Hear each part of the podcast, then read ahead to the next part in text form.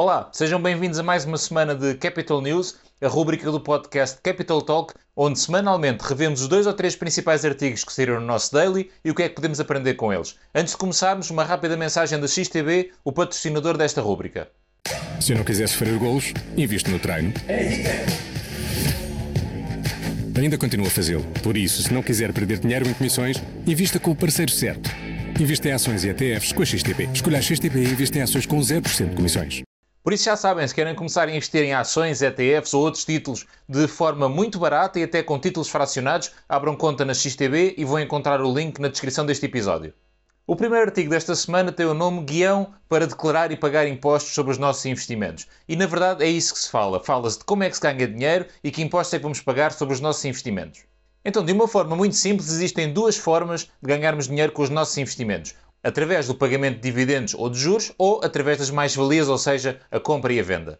Começando pela parte dos dividendos ou dos juros, o que nós vamos pagar normalmente, existem exceções, mas normalmente são 28% sobre esses rendimentos que nós temos. Ou seja, se temos aqui um dividendo ou um juro bruto de 1 euro, o que vai acontecer é que 28 cêntimos desse euro vão ser entregues ao Estado em termos de IRS e os outros 72 cêntimos vão nos ser pagos. Atenção que estamos sempre a falar de investimentos através de particulares, estamos a falar de IRS. Por isso, se o investimento for feito através de uma empresa, naturalmente que as regras serão completamente diferentes. Por isso, o que nós vamos aqui focar é na parte do investir individualmente através do IRS e aí o que vamos pagar, por norma, serão 28% sobre esses dividendos.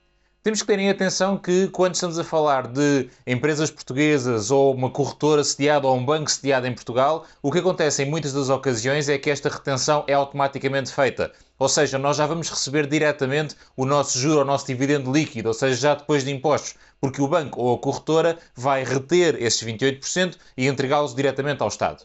No entanto, quando trabalhamos com uma corretora que não tenha sede em Portugal, ou estamos a falar de empresas fora de Portugal, o que vai acontecer muitas vezes é que essa retenção não é feita, ou seja, nós recebemos o juro ou o dividendo bruto e depois temos a responsabilidade de, na nossa declaração de IRS do ano seguinte, então fazer a declaração destes rendimentos e pagar os impostos sobre isso.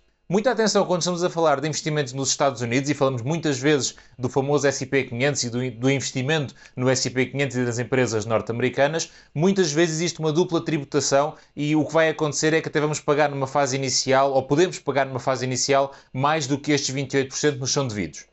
Para resolver isto, existe uma série de acordos de dupla tributação com diferentes países e nós devemos ter isso tudo em consideração. Devemos ter em atenção que acordos existem, devemos ter essa, essa documentação toda pronta, partilhar com a corretora. Muitas vezes a própria corretora também facilita este processo, principalmente dos investimentos dos Estados Unidos, e avisa-nos para que nós possamos preencher e entregar esta declaração. Mas temos que ter este cuidado de, às vezes, podemos estar a ser duplamente tributados. Claro que no ano seguinte podemos depois uh, declarar as coisas corretamente no IRS e ver aqui algum acerto. No entanto, se pudermos antecipar isto e fazer as contas logo certas desde o início e assim receber aquilo que efetivamente temos direito a receber, será sempre melhor. Passando à outra parte, à parte do pagamento de impostos sobre as mais-valias, isto então está relacionado com a compra e venda. Vamos imaginar que investimos numa determinada ação a 100 euros, vendemos-la a 120 e então temos um, uma mais-valia de 20 euros. Neste caso, nós vamos pagar os tais 28% sobre estes 20 euros. Muita atenção, e isto é uma questão que é colocada muitas vezes, Uh, os nossos impostos são pagos apenas sobre a mais-valia. Ou seja, neste caso que eu estava a dizer, nós vamos pagar 28% sobre os 20%, sobre a mais-valia, e não sobre os 120%, sobre o valor resgatado. Uma outra questão que colocam muitas vezes é se eu não tirar o dinheiro da corretora também tenho que pagar impostos? Sim, a resposta é sim. A partir do momento em que há um rendimento fica ele onde ficar, esteja ele onde estiver, vamos ter que pagar impostos, ok? Vejam a vossa corretora como uma conta à ordem. Se vocês tiverem um depósito a prazo no vosso banco, onde recebem juros, vocês vão pagar impostos sobre ele, certo? E aqui é exatamente igual. Se tiverem a ação numa corretora e tiverem algum tipo de lucro, eh, seja mais valia ou dividendo, vão ter que pagar impostos sobre ele. Por isso, a questão do não retirar dinheiro da conta não é uma questão, por isso, a partir do momento em que tem uma mais-valia, tem um rendimento, vão pagar impostos. Naturalmente que quem investe em produtos de acumulação ou de capitalização não tem que se preocupar com isto, porque na verdade, enquanto este efeito for gerado, não há realmente um rendimento. Apenas na mais-valia, no final, quando resgatar esse investimento, é que terão que pagar os vossos impostos. O segundo artigo desta semana é relativo à inteligência artificial. Muito se tem falado do investimento em empresas tecnológicas, especificamente na parte da inteligência artificial, e o artigo desta semana refere aqui um estudo que o Bank of America fez para tentar identificar as melhores empresas nesta área. Este estudo colocava aqui algumas questões, como por exemplo: a empresa possui alcance internacional? A empresa consegue gerar dinheiro de diversas fontes? A empresa investe intensamente em investigação e desenvolvimento? Foram uma série de perguntas que foram colocadas e analisaram uma série de empresas para tentar identificar quais seriam potencialmente as melhores. O top 3 desta lista ficou então liderado pela Microsoft, que no total de 9 perguntas uh, conseguiu resposta correta ou resposta afirmativa, digamos assim, a 9 delas. Em segundo lugar, a Oracle conseguiu 7 em 9. E em terceiro lugar, a HubSpot, que também conseguiu 7 em 9. Outros nomes conhecidos, como por exemplo a Adobe ou a Shopify, uh, ficaram também neste top 10 e conseguiram 6 respostas em 9. Este mundo de inteligência artificial claramente ainda está a dar os primeiros passos. Eh, eu acredito que nos próximos anos vamos ver muito mais sobre este mundo. Há muito mais para explorar, há muito mais caminho para fazer, mas claramente é uma coisa que já está muito eh, entranhada, até de certa forma, na nossa vida. Já é uma coisa com a qual estamos a conviver todos os dias e por isso este tipo de estudos em que tentamos perceber quais são as empresas que realmente estão a, a dedicar mais a fazer um melhor trabalho com isso, a mim fazem todo o sentido.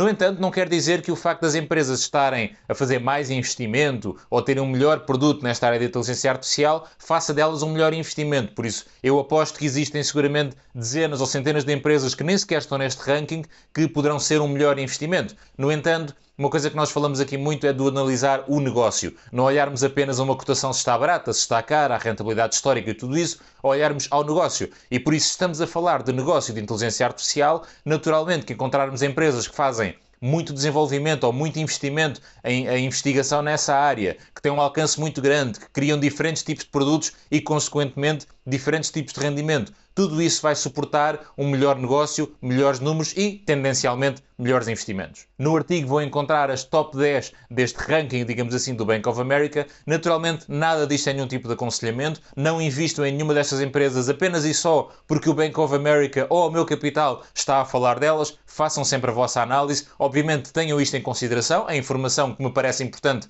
para a vossa tomada de decisão, mas nunca invistam em nada apenas e só porque leram algum lado que isto pode ser um bom investimento. O terceiro artigo desta semana fala das três melhores formas de investir mil euros. Podem não ser necessariamente as melhores, mas são seguramente três boas alternativas. Começamos pelas pessoas mais conservadoras, os investidores mais conservadores e pelos certificados da Forro que muito se tem falado. Recentemente foi lançada a série F dos certificados da Forro com condições de remuneração menos atrativas do que a anterior série E, mas ainda assim conseguiremos aqui atingir uma taxa base de remuneração de 2,5%, que terá depois também alguns prémios de permanência, tal como já acontecia na série anterior. É verdade que isto é uma redução em relação à série anterior, cuja taxa base estava uh, neste momento já nos 3,5% e agora uh, estará apenas no máximo dos 2,5%. Ainda assim, para um produto que é de capital garantido, que tem o Estado como uh, o garante desse capital e para um perfil muito conservador, continua a ser uma boa solução. É verdade que já existem alguns bancos que finalmente começaram a reagir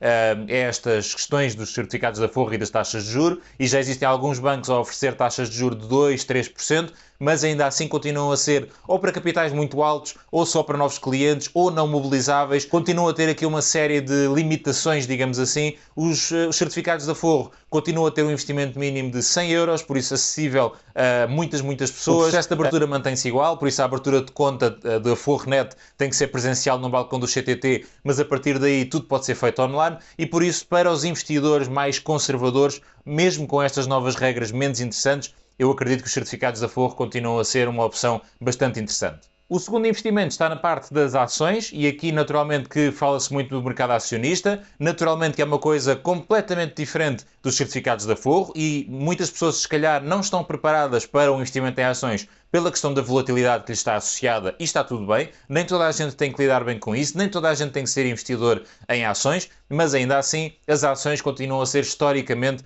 um, um bom investimento em termos de rentabilidade. Claro que estamos aqui a generalizar muito, ações é uma coisa muito grande, não estamos aqui a falar nem de países em específico, nem de setores de atividade, nem nada, estamos a falar de ações de uma forma genérica, mas a verdade é que as ações, mais uma vez, de uma forma genérica, continuam a ser o investimento preferido pelos investidores para conseguirem rentabilizar o seu dinheiro. Naturalmente que estes investidores têm que estar disponíveis para uh, sofrer esta volatilidade, para hoje colocarem 1000 euros e amanhã, se quiserem resgatar esse valor, só conseguirem 950 ou 960 ou então 1100. Pode acontecer o contrário. A verdade é que nem todas as pessoas estão disponíveis, interessadas, confortáveis de certa forma com esta questão e por isso o investimento em ações é um bom investimento em termos de um, rentabilidade e, obviamente, estamos a generalizar, não vamos entrar aqui em grandes detalhes, mas claramente não é um investimento para todas as pessoas e é muito importante saber o que é que se está a fazer. O terceiro tipo de investimento são os ETFs. E, mais uma vez, ETFs são uma coisa muito genérica, podem ser ETFs de muitas coisas diferentes, até podem ser ETFs de ações, como estávamos a falar há pouco. No entanto, os ETFs acabam por trazer aqui uma vantagem que é a questão da diversificação. Se eu colocar mil euros numa ação da Microsoft, por exemplo, eu estou totalmente sujeito ao que a ação da Microsoft fizer. Se eu comprar um ETF do S&P 500, eu estou sujeito à Microsoft mais 499, uh, eh, na verdade são um bocadinho mais, o S&P 500 uh, superou as 500 empresas, mas uh, simplificando, dizendo que estou sujeito ao risco da Microsoft e de outras 499, o que é obviamente uma coisa muito diferente. Os ETFs ou os fundos de investimento tradicionais, porque na verdade não são assim tão diferentes, têm sido muito procurados pelos investidores mais iniciantes ou em que então que não se querem preocupar muito, na verdade, com a, o acompanhar dos seus investimentos, porque conseguem, por vezes em 3, 4 uh, produtos diferentes, uma diversificação mundial em termos de geografias, em termos de classes de ativos, em termos de rentabilidades, conseguem ter uma carteira bastante equilibrada com muito poucos produtos e isso é obviamente muito interessante. Mais uma vez, claro que nada disto é nenhum tipo de recomendação. Cada um de nós deve sempre fazer o seu trabalho e perceber onde é que está a investir, se isso faz sentido ou não, o que é que vai ganhar, o que é que pode perder e tudo isso. Mas de certa forma, uh, tentamos fazer aqui um resumo de três potenciais hipóteses para investir os vossos primeiros mil euros. Eu gostava de acrescentar uma quarta hipótese para investir mil euros que é em conhecimento